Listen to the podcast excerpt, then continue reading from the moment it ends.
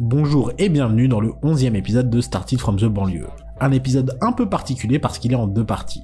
La seconde partie sortira le samedi, mais j'en reparle à la fin. Je suis parti à la rencontre de Naïd. Naïd fait pas mal de choses. Des études en politique publique, un podcast qui s'appelle L'indigné épicé où elle parle avec d'autres indignés épicés de sujets comme le sexisme ordinaire, d'appropriation culturelle ou de body shaming, et son Instagram, un podcast épicé où elle propose du contenu très varié et pertinent.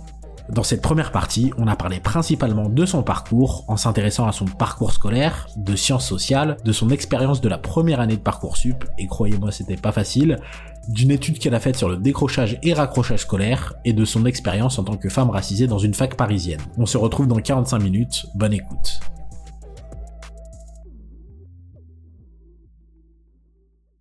Salut, Salut, comment tu vas? Ça va très très bien et toi? Euh, Non. Ça va pas? Bah si, tu l'as vu, le début un peu chaotique euh, du...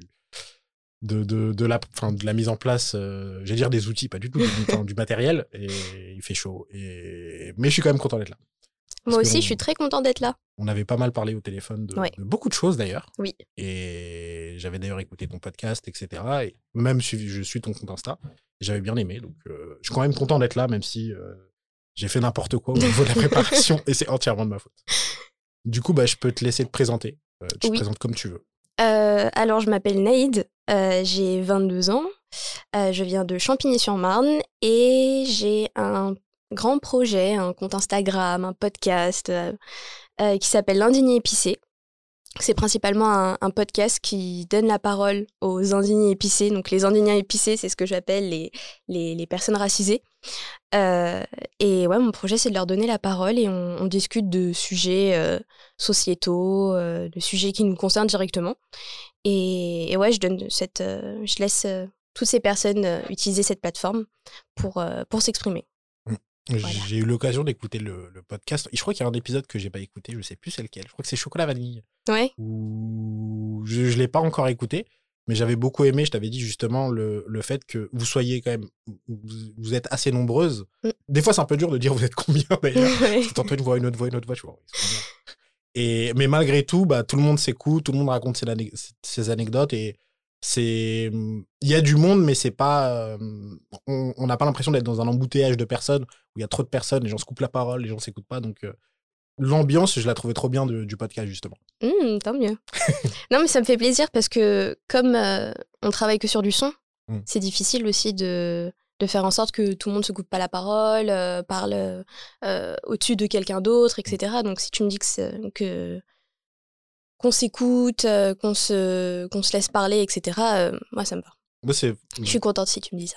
je, normalement, je travaille, j'écoutais des podcasts et j'essayais de repérer ce que je voudrais prendre, entre guillemets, comme caractéristique idéale dans tel ou tel podcast. Et toi, c'était vraiment l'ambiance. Enfin, les sujets aussi me plaisent, comment ils sont traités.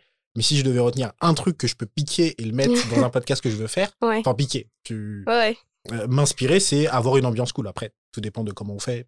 C'est- autre chose, mais je me dis, si je j'aimerais copier un truc, ce serait l'ambiance trop cool qu'il y a et qui règne, quoi. Ok. Donc, euh, voilà. Mais c'est pas que un podcast, c'est aussi un, un Instagram. Oui. euh, où tu apprends des choses. J'ai Oui. appris. Aujourd'hui, c'est le nouvel an. Euh... Tamoul. Je Ouais. savais pas qu'il y avait un nouvel an tamoul. Et bah tu vois, on apprend plein de choses sur l'indigné épicé. J'ai appris. Mais D'accord. Deux infos. C'est aujourd'hui et ça existe. Ouais. Mais le compte Instagram, euh, il suit pas forcément le, le, la ligne directive que j'ai euh, avec le, le podcast. Euh, J'essaye de de- d'apprendre des choses aux gens. Moi aussi, j'apprends des choses hein, quand je fais ce genre de choses. Moi non plus, je savais pas que c'était aujourd'hui le, le nouvel an tamoul. Tu savais qu'il y en avait un? Ah, Mmh. ouais. Déjà, tu Mais je savais pas forcément que c'était aujourd'hui. Et moi, ça me permet aussi de, de pas forcément de d'aborder des sujets que je vais pas forcément aborder euh, avec le podcast. euh, parler de un peu plus de pop culture avec euh, le compte Instagram. euh, euh, parler directement avec les abonnés aussi, avec les auditeurs et les auditrices. Je fais souvent, enfin régulièrement des des pools. J'aime j'aime trop ça. J'aime trop faire ça pour discuter avec les gens, voir leur avis. Donc ouais, je, je- c'est pour ça que j'appelle vraiment l'indigné épicé. C'est vraiment mon projet. J'ai le podcast et à côté j'ai aussi le, la page Instagram. Mais tu as aussi. euh, je, je vois aussi beaucoup de relais de choses. Ouais. Tu vois, de. de je sais pas pourquoi j'ai pas d'exemple. Si, j'ai l'exemple de. C'était une marche récemment Euh, mais Ouais. j'ai pas envie de dire de bêtises sur ce que c'était. Parce que je confonds avec les autres marches. Je sais pas c'était pas la marche pour le climat. Non, C'était- le. Euh, là, il y a eu le- la marche écologie, féminisme et antiraciste. C'était celle-là, du coup. Ouais. Et du coup, t'avais eu. Bah, je savais pas que c'était ce jour-là. Et j'ai vu que t'avais relayé pas mal de choses, que t'avais rencontré des gens justement là-bas. Et bah, je trouve ça hyper cool parce que tout le monde n'est pas forcément au courant de ce qui se passe sur euh, certains thèmes parce que ça va pas les concerner ou ils sont pas au courant. Et du coup, t'as as un peu l'actu de il se passe ça, ça, ça et ça. Mais je l'avais pas vu ailleurs, donc euh, je fais OK. C'est ce que j'appelle le y'a quoi. Comment ça, le y a quoi? Le y'a quoi, c'est y'a quoi. Qu'est-ce qui se passe? Qu'est-ce qui se passe aujourd'hui? À chaque fois que je fais des, des posts, euh, au début de mes posts, je mets des. Chaque post est, est rangé dans une rubrique. D'accord. Et là, c'est la rubrique y'a quoi. Il y a quoi? Y'a quoi Qu'est-ce qui se passe? Et c'est quoi le dernier il y a quoi Le dernier y'a quoi bah, C'est le nouvel an tamoul. Avant Euh, la marche. On à l'école. A le contrôle des connaissances. Euh, la, la marche. Ré- Révolution française, quelle année? Euh, 1789. Pas mal, pas mal, pas mal. le gars interroge les gens. C'est bon, j'ai passé le test. Ouais, pas mal, pas mal. Mais 1789, euh, ça porte à débat. Voilà. Non, c'est pas vrai. Mais euh, du coup, je voulais revenir un peu euh, chronologiquement, essayer de le faire pour une fois dans un podcast sur un peu bah, ton, ton parcours à toi. Après, reparler un peu de tout ce qui était indigné épicé et d'autres choses que tu as fait d'ailleurs, comme Oui. euh, je pense à l'enquête sur les chats scolaires. Ouais. Et du coup, tu me dis que tu viens de Champigny-sur-Marne, Oui. qui est, j'allais dire une très belle ville, mais je ne sais pas. Est-ce que tu pourrais un peu me parler de, de cette ville, de ton enfance, de, de tout ça? Alors, euh, j'ai grandi donc à Champigny-sur-Marne. Je suis née à Champigny-sur-Marne, euh, dans une clinique à côté du McDo de Champigny. voilà. Euh, et ouais, j'ai grandi là-bas. Je vis toujours là-bas. J'ai fait ma primaire là-bas dans une, dans un, dans une primaire en ZEP. Ensuite, je suis passée en collège. euh, parce que mes parents ont voulu en fait investir dans l'éducation. Du coup, j'ai fait un, un collège privé. Qui était pas très loin qui était pas très loin. Euh, le collège privé était à Champigny. D'accord. Et ensuite, j'ai fait un lycée encore privé dans la ville d'à côté. Euh, ce qui m'a permis de comprendre que je, je vivais à Champigny. Et que Quand- les villes à côté, c'était pas forcément la même chose que Champigny. Parce que Champigny, c'est plutôt quel type d'ambiance en termes de ville? Euh, C'est-à-dire. Grosse bah, euh, tu t'es rendu compte que tu c'était quoi la différence entre en gros entre Champigny-sur-Marne Champigny-sur-Marne pardon et la ville d'à côté? Ouais, c'est plus populaire. Champigny-sur-Marne est Ouais. beaucoup plus populaire. Ouais. Et tu t'en es rendu compte comment du coup? Euh, en allant au lycée avec des gens qui venaient de la ville d'à côté, et qui vivaient pas forcément dans les mêmes conditions euh, de vie que nous, qui avaient pas forcément la même vision de la vie que nous, pas les mêmes priorités aussi. En termes de, de de code etc aussi tu sentais qu'il y avait vraiment une différence? Ouais, ouais, ouais, carrément. C'était quoi leur code du coup plutôt à eux et plutôt les tiens euh, Hmm, si tu t'en souviens. Moi, j'arrivais à m'assimiler, on va dire. Ouais. Mais, euh, mais ouais, c'était. euh, C'était des gens qui, qui étaient très sympas, hein, qui Mm. étaient vraiment, mais c'est juste qu'on n'avait pas la même vision de la vie. eux, ils voulaient absolument des choses matérielles, alors que nous, on n'était pas forcément dans, dans cette optique-là. On n'était pas. euh, J'ai pas forcément d'e- d'exemples concrets, mais voilà, quoi. C'était pas, c'était pas la même ambiance, quoi. Différentes mentalités. Différentes. Ouais, non. Non? Je- C'est compliqué à. ouais, c'est que- compliqué. Mais j'ai été dans ta situation aussi où je suis allé dans un lycée à la Selle Saint-Cloud, ce qui n'est pas du tout. euh, Enfin, ça change totalement. Et en fait, je, je vois ce que tu veux dire, mais c'est dur à expliquer. Ouais. Tu vois, En fait, il que- faut le vivre. C'est ça. Et les gens sont très sympas en soi. Ouais. Enfin, tu vois, c'est pas du tout. euh, Ouais, les gens étaient super sympas, mais c'est juste que voilà, on a des, des modes de vie différents, on n'a pas grandi de la même façon aussi. C'est ça. Euh, c'est pas pour autant qu'on est qu'on peut pas euh, se fréquenter, Mm. discuter, etc. Mais on n'a pas vécu la, la même vie et je pense pas qu'on va vivre la même vie non plus. Mm. Ok. Et après, du coup, tu as ton bac? Ouais. Et tu t'attaques à. T'es la première année de Parcoursup. Oui, Ce qui est le- la pire chose au Oui. monde. la Comment ça s'est pire passé? chose. ouais. la, la pire chose parce que euh, première année de parcoursup, euh, on arrive, on n'est plus dans le système APB, euh, on nous dit on a un nouveau euh, nouveau système euh, pour euh, de, de sélection hein, pour aller à, à la fac. Euh, les, nos profs ne savent même pas ce que c'est, euh, nous non plus. euh, que tout le monde, euh, tout le monde nage un peu. euh, on sait pas trop euh, ce qu'on fait. On- oui, on se noie. Clairement, on se noie. Euh, et, euh, et quand je, je mets mes, tous mes vœux sur Parcoursup, euh, j'attends, j'attends les résultats. Je suis vraiment Plein J'ai- d'espoir. pleine d'espoir parce que j'ai mis des, des facs de banlieue, mais j'ai aussi mis des facs de, à Paris. Mm. Euh, et, et forcément, les facs à Paris, elles sont, Plus demandé. elles sont plus demandées, elles sont mieux reconnues. euh, et arriver les résultats, bah, tu vois que t'es hors secteur, quoi. Ah, ils te mettent juste hors secteur. euh, T'es en file d'attente. Ok. T'es un oui, mais t'es un oui, euh, je sais pas, euh, 1500e sur euh, 3000. Et encore, 1500, c'est un bon classement, je trouve. t'es 1500e sur euh, 3000 et, et avant même, en fait, euh, d'avoir les résultats, Mm. on- quand tu mets ton vœu dans Parcoursup, il y a, il y a un petit message en rouge qui te met hors secteur. Ah oui, déjà, ils font. euh, Ouais. euh, attention. Donc, euh, quand tu mets 10 vœux et que sur euh, 7 vœux, t'es hors secteur, Mm. tu te dis c'est chaud. Ouais, c'est chaud parce qu'il en reste potentiellement que les trois et encore, faut arriver. Et encore, faut arriver à avoir les 3. Mm. Voilà. Et au final, est-ce que ça s'est décanté? Mm. Alors, moi, j'ai eu de la chance parce que euh, la formation que je voulais faire n'était pas disponible dans mes facs de secteur. Sachant que mes facs de secteur, c'était Nanterre, c'était Créteil, c'était euh, Marne-la-Vallée, donc des villes qui sont euh, assez éloignées de chez moi quand même. Ouais. Euh, alors que Paris est plus proche. Marne-la-Vallée, non? Quand non même. Ok. bon, un petit peu. ah, Si t'es Je te véhiculé. crois. hein. Ouais. Moi, je j'habite pas à Champigny-sur-Marne, je te crois totalement. Non, non, mais si t'es véhiculé, tu vois, c'est à 20 minutes. Si t'es en Ouais. transport, euh, c'est beaucoup plus long. Ok, ok. Mais Nanterre, euh, c'est à l'autre bout du, du monde. Oui, pour non, moi. Nanterre, oui, ça, je suis Pour d'accord. moi, c'est. ouais. Sergi aussi, c'était fac de. C'était fac de secteur, je crois. Mm. Il me semble. Oui, c'est vraiment. un- enfin, en fait, il y a Paris, Ouais. l'île de France, et c'est les deux bouts. Sergi, euh, ouais, ouais. Totalement. Mais et pourtant, euh, c'était considéré comme un fac de secteur. Euh, donc euh, oui, donc moi j'ai eu de la chance parce que ma, la formation que je voulais n'était pas disponible euh, dans mes facs de secteur. Mm. Du coup, j'ai été acceptée à Paris directement. Donc j'ai eu la chance en fait de faire directement dès ma première année euh, une, une, ma formation dans une fac parisienne. Et j'ai continué d'ailleurs. Je suis toujours dans une fac parisienne. Toujours, donc là j'ai fait sciences sociales en licence trois ans de sciences sociales avec une troisième année en démographie. Et là, actuellement, je fais des politiques publiques. Qui, ça consiste en quoi, en gros, politique publique pour les gens qui ne connaissent pas, dont moi? Euh, politique publique, c'est l'étude et l'évaluation des politiques publiques. C'est assez large.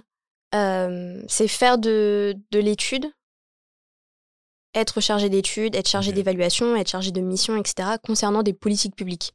Donc ton objet d'étude, ça va être les politiques publiques. Ça peut être un programme, ça peut être un dispositif, ça peut être euh, une politique, ça peut être euh, plein de choses, mais tant que ça reste dans le domaine des politiques publiques. Ok. Et tu es amené dans, à faire des politiques actuelles, mais est-ce que tu es amené aussi à faire, par exemple, des politiques qui datent de- d'il y a assez longtemps, voir finalement leur impact aujourd'hui? Parce que j'imagine que quelqu'un qui fait euh, une étude sur, je sais pas, une réforme, de, une réforme publique d'il y a 20 ans, Ouais. il fait l'étude au moment, est-ce qu'il est amené à la refaire plus tard? Pour réévaluer euh, vraiment l'impact parce que finalement ça change et tu pars de nouveaux résultats. C'est Ouais. très niche comme question, je sais Oui. pas pourquoi, mais ça m'intéresse. Euh, dans les évaluations, donc tu as différentes évaluations. Tu l'as cité par exemple les évaluations d'impact. Mm. Euh, c'est ce qui, moi, m'intéresse le plus. Euh, tu peux en fait te concentrer sur un te concentrer sur une politique dans un dans une politique en fait t'as un cycle le cycle c'est vraiment théorique hein. Ouais. dans la pratique c'est pas vraiment comme ça mais on dit que dans les politiques publiques il y a des cycles et euh, l'évaluation c'est la, c'est la dernière étape de ce cycle Ok. Euh, donc généralement le programme ou le dispositif doit être fini terminé Euh, pour pouvoir faire l'évaluation d'impact totalement mis en application. Vraiment les 5 ans, admettons, sur à la fin des 5 années, on commence l'étude. voilà Ok. Et euh, au bout, par exemple, des, de deux ans et demi, à la moitié du programme, on va se dire, bon, bah, au bout, à la fin, on va faire l'évaluation. Ok. Après, est-ce qu'on peut faire des évaluations ou des études sur des dispositifs euh, Je me demande vraiment parce que je- ça peut, tu vois, évoluer finalement et on se dit quelque chose qui avait un impact minime, on peut se rendre compte qu'il y a, je sais pas, une sorte d'effet papillon et que finalement ça a eu un plus gros impact que ça. Ouais. Ou peut-être qu'avec une autre réforme en plus, ça fait Ouais. que, tu vois. Euh, J'ai des, des profs qui, par exemple, étudient en ce moment l'impact de- d'APB. Ouais. Tu vois? APB, maintenant, euh, Ça ça, n'existe plus. Il y a Parcoursup. Euh, donc, je pense que c'est possible. Mm. Après, je, je t'avoue que je sais pas trop euh, sur ce point-là, mais, mais ouais, je pense que c'est quand même possible. Ok. Tout dépend euh, de la méthodologie que tu mets en place, quoi. Je t'avoue, je ne sais pas pourquoi je t'ai posé la question. ça m'intéressait. D'un coup, ça a tilté. Euh, Une ampoule s'est allumée dans ma tête. Du coup, le but, c'est de, de faire des études, des mesures d'impact, etc. Mais Ouais. on apprend quoi, du coup? En master, de, en master 1, ce qui est ton cas, il me semble, de politique publique, on apprend quoi? On a quel type de cours Quelle matière? Euh, alors, on a. Moi, je fais plutôt des sciences des organisations, alors que je faisais des sciences sociales en, en licence. Maintenant, je fais des sciences des organisations, même si euh, j'ai encore des matières de, de sciences sociales et des C'est quoi la matières de. simplement entre... euh, C'est quoi sciences de l'organisation? Euh, ça va être, par exemple, euh, de la RSE, D'accord. par exemple. Enfin, moi, j'ai pas pris ce, ce- cette voie-là, mais euh, ce parcours-là, mais tu, tu peux étudier tout ce qui est des sciences des entreprises, la RSE, etc. Ce que je fais aussi cette année, c'est de la sociologie du politique. D'accord. Donc, ce- qu'est-ce qu'on va apprendre? On va apprendre toute la sociologie de l'action publique, euh, des matières d'évaluation euh, de politique publique, apprendre comment faire d'évaluation. Euh, mais tu auras aussi des matières de sciences, plus sciences sociales, par exemple, euh, des, des matières de genre, euh, des matières de, de, de, de politique, euh, je sais pas, politique et pratiques culturelles, euh, des politiques, des politiques éducatives. c'est vraiment, c'est hyper vaste. Ok. C'est vraiment pas comme d'autres formations, en tout cas pour les sciences sociales et, euh, et politique publique, c'est vraiment pas comme des des- d'autres formations, je sais pas, comme euh, quand tu vas en médecine, tu sais que tu fais de la médecine. Ouais. Tu vois? Quand tu fais euh, quand tu fais quand si tu veux être ingénieur, euh, tu vas faire tout ce qui touche à l'ingénierie. Ouais. Là, quand tu es en sciences sociales et en et en politique publique, tu peux faire plein plein plein de choses. Tu peux découvrir plein de choses. Selon en plus les- la spécialité que tu prends, les modules Selon que la- ouais. euh, ouais, ouais. Carrément, moi par exemple, euh, en licence, j'ai fait un, ma troisième année, c'était une spécialité démographie. Ok, ouais. Donc tu vois, c'est hyper vaste. Qui est, ouais, démographie. Ouais, ça se rapproche un peu, mais tu touches un peu à autre chose. euh. Ouais. Et après, tu peux être amené, d'ailleurs, à- tu peux être amené à t'orienter en démographie si tu le souhaites. Si tu as ce genre de spécialité ou malgré tout, tu, tu vas rester sur, sur ce que tu fais de base en licence. Tu peux euh, aller euh, faire des, des- continuer en démographie ou tu peux continuer. En fait, ce qui est bien, en tout cas, avec les sciences sociales, c'est que euh, quand j'étais en, en licence, on faisait de l'histoire, de la géo, de la sociologie, de l'anthropologie, de l'ethnologie, euh, de l'épistémologie, de la philosophie. On faisait absolument tout. Économie. Toutes les économies, ouais. J'ai fait économie, j'ai fait euh, psychologie sociale. J'ai fait beaucoup de choses. T'as et Ouais. Ouais, c'est ça, c'est ça qui est génial. À part médecine, t'as tout fait. C'est hyper vaste. À part médecine, je suis sûre que j'aurais pu faire de la médecine. Mais, euh, mais ouais, c'est hyper vaste. Et du coup, euh, arrivé à, ta, à la fin de ta licence, euh, le problème, c'est qu'après, tu sais pas quoi choisir parce que tu as touché à tout. Mm. Et j'ai même fait de la géo, tiens. Je ne pas, je l'ai pas dit, mais j'ai fait de la géo. Euh, et ouais, du coup, j'ai, j'ai, je connais des gens qui sont partis euh, faire des masters d'histoire, Mm. des masters de géo, des masters euh, de, de, de sociologie, des masters d'anthropologie, des masters de démographie. Tu vois, donc c'est c'est vraiment très très vaste. Et moi, par exemple, j'ai choisi politique publique. Et t'as un socle vraiment de base, du coup, de plein de matières, mais ça peut être aussi plus simple parce que t'as touché à ces choses. Du coup, tu sais ce qui te plaît, ce qui te plaît pas. Exactement. Contrairement à d'autres d'autres études où tu touches un peu à la même chose. tu-. Peut-être que ça te plaît pas et du coup, t'es un peu coincé. Euh, là, c'est hyper cool d'avoir un truc vaste et de dire Ah, ça, j'ai bien aimé, ça, j'ai moins aimé. euh, hyper cool. Là, en, en première année de, de master en politique publique, euh, j'avais des. Pour mon semestre 1, j'avais des, des matières que j'avais déjà vues en, en licence, quoi. Je me suis dit, encore, tu vois, j'allais, j'allais encore voir ça, encore voir ça, etc. Pas du tout. J'ai encore appris des choses. J'ai pas du tout fait la même chose que, je, que ce que je faisais en licence. Donc, c'était. Même quand tu refais, en fait, euh, je sais pas, le même thème euh, en genre, tu vas tout le temps euh, à découvrir de nouveaux auteurs et de nouveaux, nouvelles autrices. Euh, tu vas découvrir, je sais pas, de nouveaux concepts, euh, de la nouvelle littérature. euh, c'est, c'est, c'est hyper vaste et en même temps, tu apprends beaucoup, beaucoup de choses euh, tout le temps, tout le temps, tout le temps. Tu fais jamais deux fois la même chose. Et le fait que tu apprennes des nouvelles choses sur la même matière, c'est lié euh, à la façon d'enseigner, la personne qui enseigne aussi, qui a ses propres Ouais. références. Ouais, ouais, carrément. ça. Carrément. De- quand j'étais en licence, euh, j'étais pas dans la même fac que je suis euh, maintenant, Mm. dans laquelle je suis maintenant. Euh, et c'est différentes approches, c'est différentes références.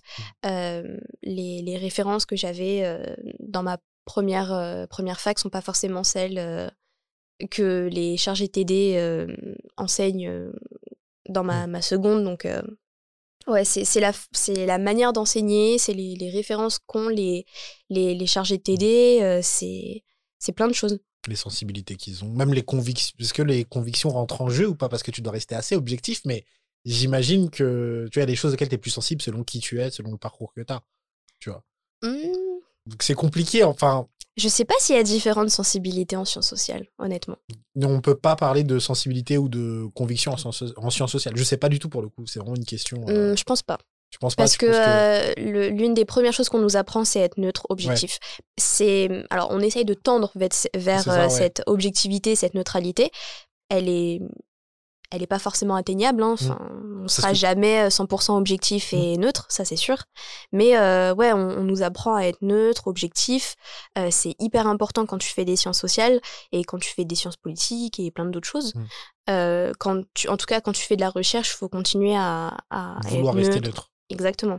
Mais c'est important. c'est comme dans le journalisme, les, enfin, moi je me doute que les gens essaient de tendre vers, mais c'est impossible d'être, enfin, tu vois, de laisser de côté tout son vécu, toutes les choses bah, auxquelles on est sensible, pour, euh, pour, pour au final euh, étu- enfin, pour au final enseigner ou pour au final faire un, un travail de recherche. Mais ouais, j'imagine qu'il y a ce truc de, on essaie de rester objectif, rester neutre euh, au maximum. Et on nous apprend aussi à, à conscientiser nos, nos biais. C'est-à-dire, On doit, on doit être conscient en fait qu'on a des biais. Parce que je suis euh, une femme qui a grandi à Champigny, qui suis racisée, qui ta ta ta ta ta ta, j'aurai cette vision-là de l'objet X. Tu vois Et c'est hyper important de d'avoir conscience que non, en fait, même si on aimerait être neutre, même si on aimerait être objectif, on l'est pas forcément. Et, et c'est pas grave. Faut juste le préciser, faut juste euh, en avoir conscience et, et dire que voilà, j'ai étudié ce, cet objet d'étude euh, parce que ça m'intéressait. Et pourquoi ça m'intéresse? Parce que je suis ta ta ta ta ta, ta, ta, Mm. parce que c'est euh, proche de mon proche de mon cœur, etc. Moi, c'est par exemple euh, ce que j'ai fait avec le décrochage scolaire. T'as fait du coup une étude sur. Bonne le- transition. Excellente transition. Tu m'en as parlé, t'as fait une étude sur le décrochage scolaire, du coup. Ouais. Tu peux nous en parler? Euh, pendant mes trois années de licence, j'ai fait une, une- une grande enquête sur le, le décrochage scolaire. Mm. Enfin, grande enquête, une assez longue enquête euh, sur le décrochage scolaire, euh, les processus de décrochage scolaire et de raccrochage scolaire dans, les, dans des collèges et des lycées de, de région parisienne, principalement, même si on a un peu euh, dépassé. Raccrochage scolaire, ça peut être quoi Les écoles de la seconde chance, euh, Ouais, ce genre carrément. de choses? Ouais, ouais, Ok. c'est ça. C'est école de la seconde chance, mais c'est aussi euh, dans les dispositifs relais. Donc, en fait, les ateliers relais, les internats relais, etc. Je sais pas les ce classes relais. les- C'est des, des dispositifs dans lesquels tu vas placer Ah. des enfants, Qui parlent pas français. non, quasi décrocheurs. Ah, d'accord, ok. Ça, c'est l'UP2A euh, pour les, Pour ceux qui les, ne parlent pas français. les qui ont- enfants allophones, du coup. Ok, d'accord. C'est plus UP2A. Moi, je me suis vraiment concentrée sur, euh, sur les, les élèves euh, décrocheurs, décrocheurs, quasi décrocheurs, ça Mm. dépend euh, le, le terme que tu emploies. Mais euh, oui, c'est des dispositifs dans lesquels tu vas sortir l'élève de sa classe euh, originelle Ou ils décrochent, justement. pour le voilà exactement pour qui fait partie d'un cursus classique entre Mhm. guillemets Euh, tu vas le sortir et tu vas le mettre dans un dispositif ça peut être une classe ça peut être un atelier ça peut être un internat ça dépend euh, du nombre de semaines dans lesquelles euh, pendant lesquelles il va rester dans ce, dans ce dispositif et tu vas tu vas vraiment les accompagner individuellement tu fais un peu de, de l'aide très personnalisée. Euh, et, et tu vas les, les aider. Et l'objectif, c'est qu'ils réintègrent euh, leur euh, classe d'origine.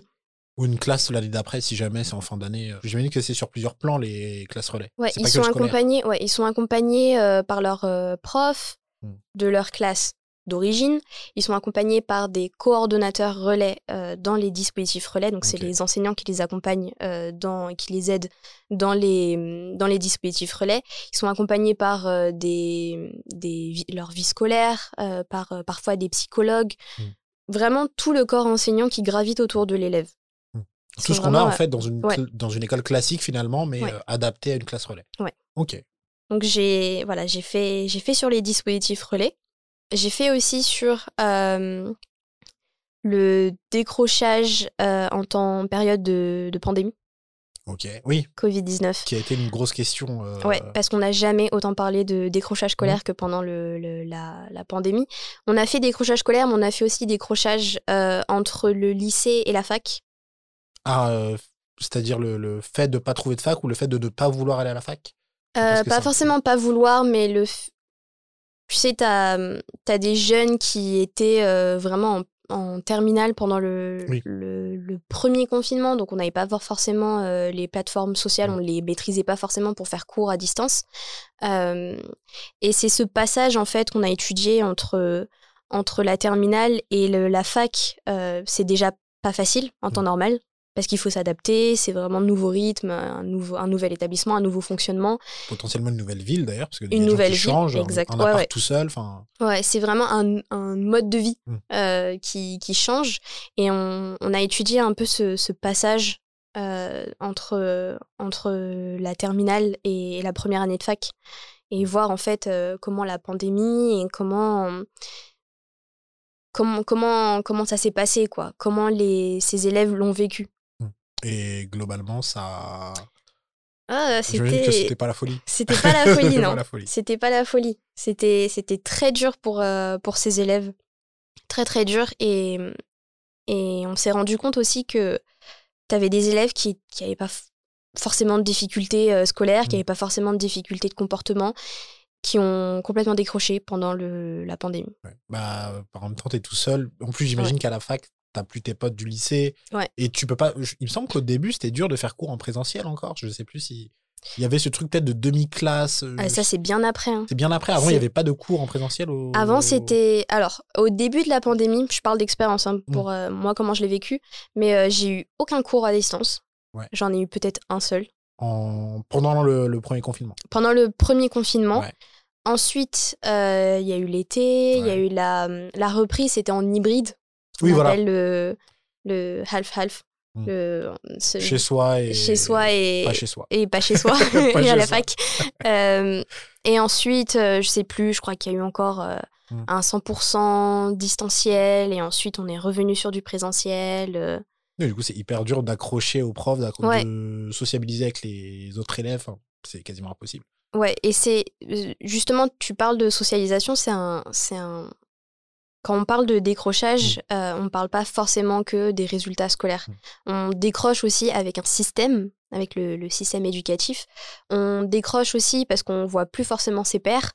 Euh, on voit plus, euh, alors que le- le- l'école, c'est un, lieu dans lequel les, les enfants euh, et les, les- les collégiens et les lycéens s'épanouissent. Ils se- ils se- c'est un espace de socialisation. euh, tu vois euh, des, des, des personnes qui ont ton âge, Mm. euh, qui, qui viennent, qui ont peut-être les, les, mêmes, les mêmes parcours que toi. Même son intérêt. Donc là, ouais, les mêmes centres d'intérêt. Donc là, le, le- la pandémie, Ouais, terrible. c'est- c'était terrible. C'était vraiment terrible. Mais je digresse un tout petit peu, mais même, on, on a eu cette peur aussi au niveau des enfants de maternelle, maternelle primaire, parce que pour eux, c'est énorme. Un enfant qui est en petite, moyenne, grande section, qui rate trois mois d'école, Ouais. au-delà de. Enfin, il y a le côté scolaire, évidemment, où il doit apprendre euh, je sais pas, à décoder, à faire des choses euh, scolaires, mais il y a aussi le côté sociabilisation et surtout vie en société. Ouais. Parce qu'on doit les acclimater, entre guillemets, à vivre en société. euh, et, et pendant ces trois mois, il y en a qui ont pu décrocher, qui n'ont pas trop évolué dans leur, dans leur comportement, qui ont gardé des choses qui, à cet âge-là, ne devraient pas garder. Et du coup, c'était aussi euh, compliqué pour eux. Pour les Ouais. tout petits. Et alors, les, les tout petits, j'ai, jamais étudié Mm. euh, pour euh, jamais étudié maternelle et primaire.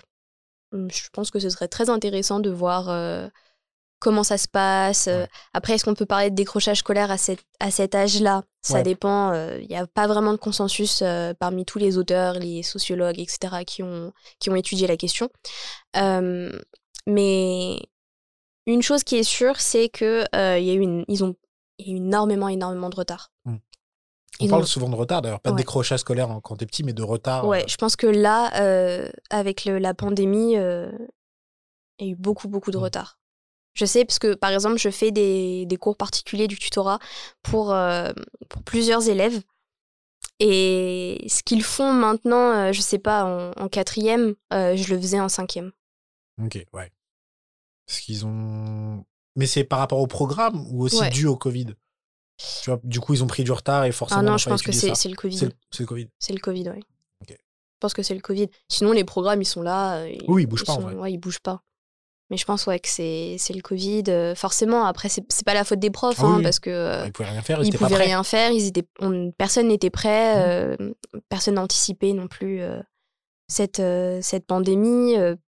ils, ils se sont débrouillés. hein. Moi, Mm. par ex- je sais que quand je faisais, quand je faisais mon, mon enquête, ma, sur ma troisième année, je crois que c'était de, de l'enquête, euh, la, la coordonnatrice euh, du dispositif relais dans lequel je, j'intervenais, euh, elle m'a expliqué que parfois elle se déplaçait dans Mm. les, dans les, Dans les familles. de, dans les familles ou juste aller en, en bas de, de, chez les, de chez les enfants pour Ah. leur donner en fait des photocopies d'exercices.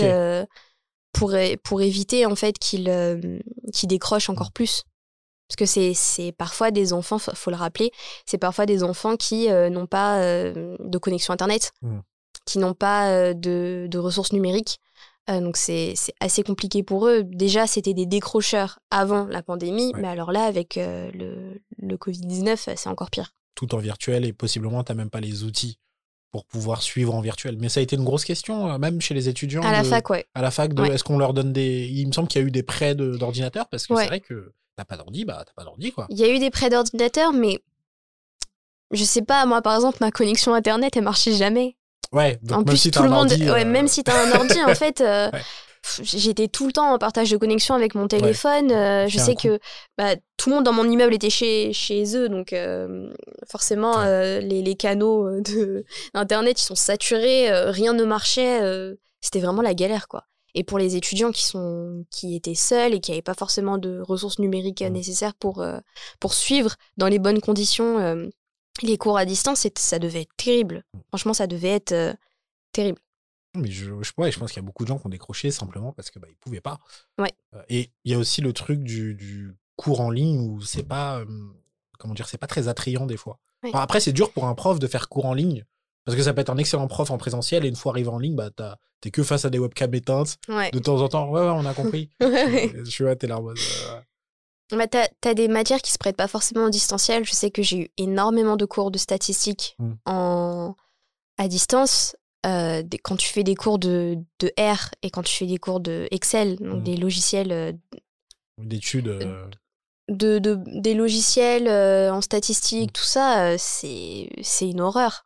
C'est une horreur. Tu partages ton écran en deux. euh, en plus, déjà, t'es devant un écran toute la journée. Ouais. Et en plus, tu dois euh, essayer de comprendre. euh, T'as des partages de code de- d'écran euh, du prof, puis le prof remet sa, caméra, il explique au tableau quand il est sur place.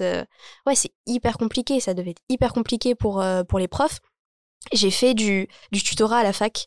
Dans mon ancienne fac, je faisais du tutorat pour les L1 et L2. Mhm. Euh, donc j'ai été cette euh, ah. prof qui faisait cours à distance. Euh, c'était pas simple. oui, c'est pas simple. Mais C'était pas simple. En plus, j'avais vu un, euh, quelque chose que Clément Viktorovitch disait dans Oui. un. Il me semble. Quelque chose sur Internet. Je sais plus si c'était un podcast ou quoi. Et il disait qu'en fait, il se rendait compte que euh, lui était à Sciences Po et prof à Sciences Po, il me semble, Ouais. Sciences Po Paris. Et il disait que des profs qui étaient brillants en amphi, qui étaient vraiment Mm. des profs brillants, et Mm. bah, ils se sont retrouvés être euh, pas très bons, voire très mauvais sur, euh, sur Zoom ou autre, parce que euh, c'est c'est pas le même type de- de- d'éloquence. Ouais. En fait, tu vois, je trouvais ça juste, il l'associait à l'éloquence et il disait que l'éloquence sur Zoom, ça ressemble plus à un stream de Ouais. Twitch qu'à un Mm. vrai amphi. Et eux étaient là comme en amphi, euh, à parler comme en amphi, à avoir la même prestance qu'en amphi. Alors que bah il y a besoin d'interactivité comme peut le faire un streamer sur Twitch par exemple. Et je trouvais l'ana- l'analyse hyper intéressante de t'es plus un prof en amphi, t'es limite une sorte de streamer qui essaie de bah, partager des choses et créer le lien avec tout le monde. Ouais. C'était vraiment une grammaire très différente quoi. Ouais, carrément. Nous, quand on était, euh, quand je faisais du tutorat, l'institut, l'UFR euh, dans lequel euh, j'étais, ils nous ont totalement fait confiance. Mm. Ils nous ont dit vous avez carte blanche.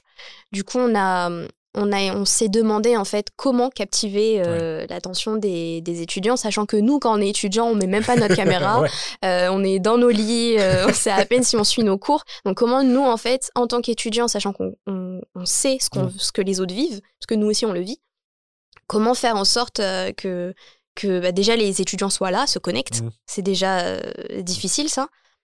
Euh, et, et qu'ils euh, participent euh, à la discussion euh, quand on, essaye de les aider et tout. Du coup, on a essayé de faire des, on a essayé de, de, de, de faire des, des, séances un peu interactives. On les aidait, mais en même temps, on leur posait des questions puisque la réponse devait venir d'eux parce que sinon si on faisait que en fait si nous on faisait un cours déjà on n'était pas là pour ça mais en plus si on faisait un cours on savait qu'on allait avoir personne et que à la limite même si on avait des gens euh, bah écran noir ils, étaient, ils étaient à peine là quoi. Donc on a essayé. Nous en, tout cas on était très contents parce que euh, on a eu pas mal de monde. Euh, au début c'était assez compliqué de, de les faire de les faire intervenir qu'ils soient là qu'ils soient mmh. connectés et tout. Mais ouais on était vachement présents. On était on avait, on avait fait aussi des conversations WhatsApp euh, dans lesquels on leur rappelait à chaque fois qu'on était là s'ils avaient besoin d'aide et tout. Au début, ça a pris du temps, mais après, ça a pris. Euh, après, ça a pris, ils étaient là. Euh, ils étaient fidèles. Ils étaient fidèles et ouais, nous, ça nous a fait plaisir. Mmh. En plus, tu te dis oui, je fais, je, fais mon tutorat et je le fais bien apparemment parce que bah, ils viennent de plus en plus et tout. Et c'est le but du tutorat, justement. Ouais. Et on a vraiment digressé. Hein. Oui. ce podcast, c'est, je vais l'appeler digression maintenant. Mais c'est intéressant, tu vois. Je vais l'appeler digression, c'est fini, Started from the banlieue. Mais du coup, euh, on s'était arrêté à, euh, du coup, Parcoursup. Ouais. Tu arrives dans une fac parisienne, euh, comment ça se passe? Comment ça se passe? C'est nouveau.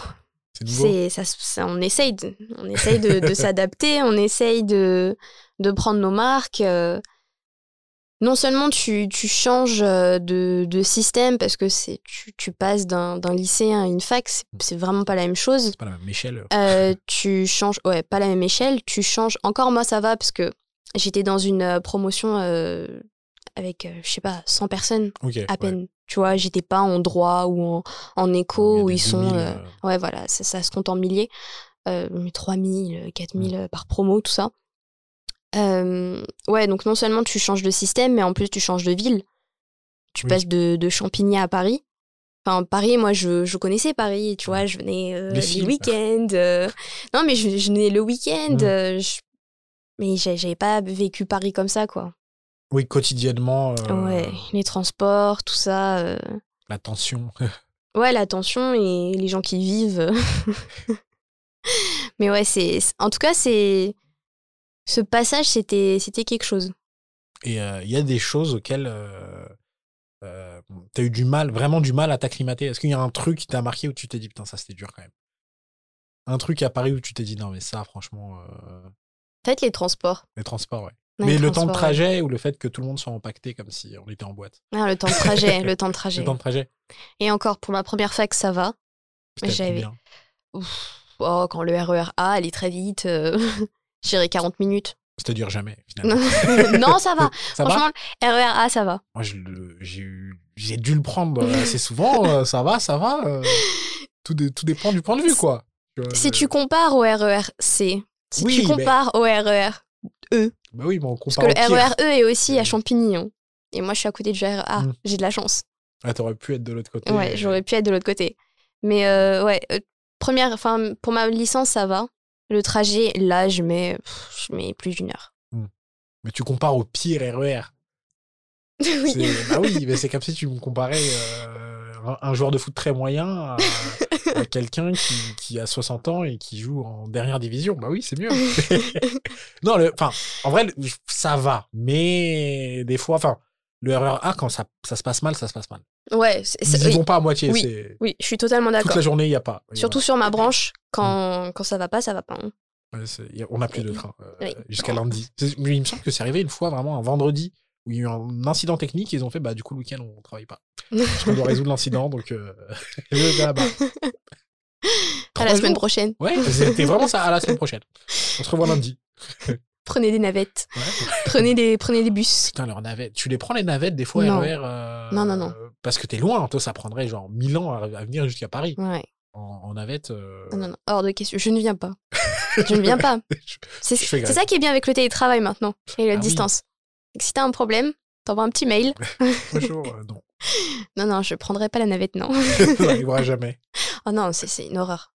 Je, ça doit être très très long. Parce que, enfin, la navette Mm. RER doit être hyper longue. Parce Ouais. que le RER, euh, enfin, par définition, c'est long. Je sais même pas s'il y a des navettes euh, Moi, j'en RER. ai vu des navettes. euh, Sur ma branche, je sais pas. Je sais qu'il y en a beaucoup vers. euh, Branche centrale plutôt Celle de- sur Paris Ouais, je pense. Parce que ça, j'ai déjà vu. Ouais, j'ai déjà vu aussi euh, branche Sartrouville. Ouais, ouais, ça retrouve. Il y a tout le temps des navettes là-bas. On est d'accord. Ouais. Il n'y a pas un jour où il y a le train à Sartrouville. J'habite juste à côté, il n'y a jamais le train. C'est là, j'ai tout le temps des problèmes. Incidents techniques, euh, des câbles euh, volés, euh, personne sur les voies. Personne sur les voies. parce que- C'est pour ça que je me dis, je suis quand même chanceuse sur ma branche. Ouais, il n'y a pas trop de gens qui viennent se balader. euh. Bah, on a une chèvre une fois. Une chèvre? Ouais, on a une chèvre sur les voies. Qu'est-ce qu'elle faisait là Je sais pas. Aucune idée. Je me casse. Je sais pas où elle était, mais elle voulait vraiment partir. Quand tu prends le RER et que t'es une chèvre, c'était vraiment. Ça se passait mal. Ah, bordel. Et euh, du coup, la fac. Ouais. La, la fac, ouais, bah, les transports, c'était. ouais. Et forcément, quand tu fais euh, une heure de transport, après t'es fatigué, mais tu dois Mm. quand même tenir le coup parce que t'as tes cours. Euh, et ensuite, tu repars. Enfin, moi, parfois, euh, honnêtement, il y a des fois où je suis pas partie en, à la, f- enfin, en cours euh, parce que j'avais plus de temps de trajet que d'heures de TT. Et en plus, ça te fatigue. C'est, enfin, ça Ouais. te prend du temps. C'est du temps où tu révises pas. C'est du temps où même tu te reposes Euh, pas. je, je bosse, moi, dans les, les transports. Ouais. Je suis obligée. Je fais mes lectures, euh, je, je rédige euh, des parties quand j'ai des devoirs à rendre. euh, je faut que je rentabilise en fait ce Ouais. temps. Parce que ça te fait une heure, une heure, enfin une heure et demie, euh, deux heures, ça dépend comment ça se passe dans la journée. une heure, une heure et demie, je Une dirais. heure, une heure et demie plutôt. Ok. Une heure, une heure et demie. Ok. Quand ça va vite. Donc deux heures. Quand j'ai pas. de- j'ai jamais eu les deux heures encore. Ça arrive. Non. je m'en occupe. je vais passer deux trois coups de fil. Ça va être très bien. Et euh, du coup, pour en revenir un peu aux facs parisiennes aussi, euh, euh, comment tu parlais d'intégration, tu parlais d'a- d'adaptation. Pour en avoir vu, bah, pour avoir vu moi quelques écoles d'ingé de commerce ou de fac autres que Nanterre ou Saint-Denis, il y a peu de personnes racisées finalement dans certaines facs, dans certaines écoles. Oui. Est-ce que toi, c'est un truc que tu as remarqué, que tu as ressenti? Alors, ma première fac, ça va. Hmm. Je trouve. En termes de, de diversité Ouais. Ok. Il y avait pas mal de diversité. Ma deuxième fac, non. C'est vra- vraiment pas diversité. Enfin, il y a vraiment pas de diversité. euh, je crois que dans toute ma promo cette année, on doit être cinq personnes racisées sur 100 sur ouais, une centaine. 100, ouais, 100.